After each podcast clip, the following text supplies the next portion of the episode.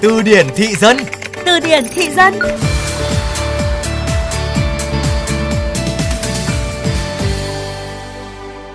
Mục tiêu ban đầu chúng ta đề ra Vì sao chúng ta bị tụt mút?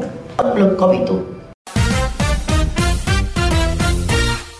Cùng một mục tiêu Giao tiếp thông suốt Cùng làm cùng hưởng công bằng Thì doanh nghiệp đó khó tụt mút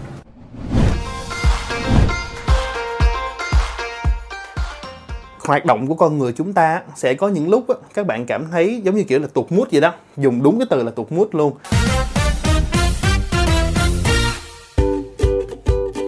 Các bạn ạ, những từ tiếng Anh được ghép và đưa vào cuộc sống hàng ngày không còn xa lạ, nhất là trong giới trẻ.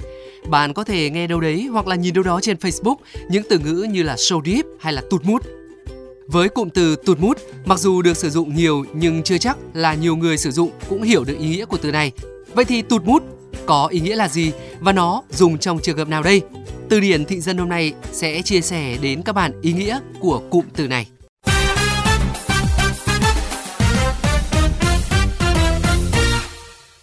Các bạn ơi, về nghĩa đen từ mood trong từ điển tiếng Anh để chỉ tâm trạng. Thường thì mood để biểu thị một cảm xúc không quá mãnh liệt, chỉ là vui hoặc là buồn, có thể kéo dài trong vài giờ hoặc là một vài ngày. Tụt mood ở đây là một từ được ghép bởi từ tiếng Việt tụt và từ tiếng Anh mood. Tụt có thể được hiểu là đi xuống, lao từ trên xuống dưới. Khi ghép lại được cụm từ là tụt mood có ý nghĩa là tâm trạng tụt dốc không phanh, mất hết hứng thú, buồn chán vô cùng. Nói một cách khác là tâm trạng đang vui vẻ, bỗng nhiên trở nên là hụt hẫng buồn bã. Như vậy, tụt mút hay còn gọi là down mút hoặc là lao mút là một thuật ngữ người trẻ thường dùng để mô tả tâm trạng mất tinh thần, mất hứng, đột nhiên buồn bực và chán nản trong một thời điểm. Không kéo dài hàng tháng như là trầm cảm, tụt mút chỉ diễn ra trong khoảng vài giờ hoặc là một vài ngày. Từ tụt mút Ngoài việc diễn tả trạng thái chủ quan của một người thì còn có thể bày tỏ về một quan điểm nào đó. Có nhiều nguyên nhân dẫn đến tình trạng tụt mút như là người nhạy cảm dễ bị ảnh hưởng bởi nhiều yếu tố, bị stress hay căng thẳng với công việc, cuộc sống hàng ngày như là chạy deadline, ảnh hưởng từ người khác, từ môi trường xung quanh chẳng hạn.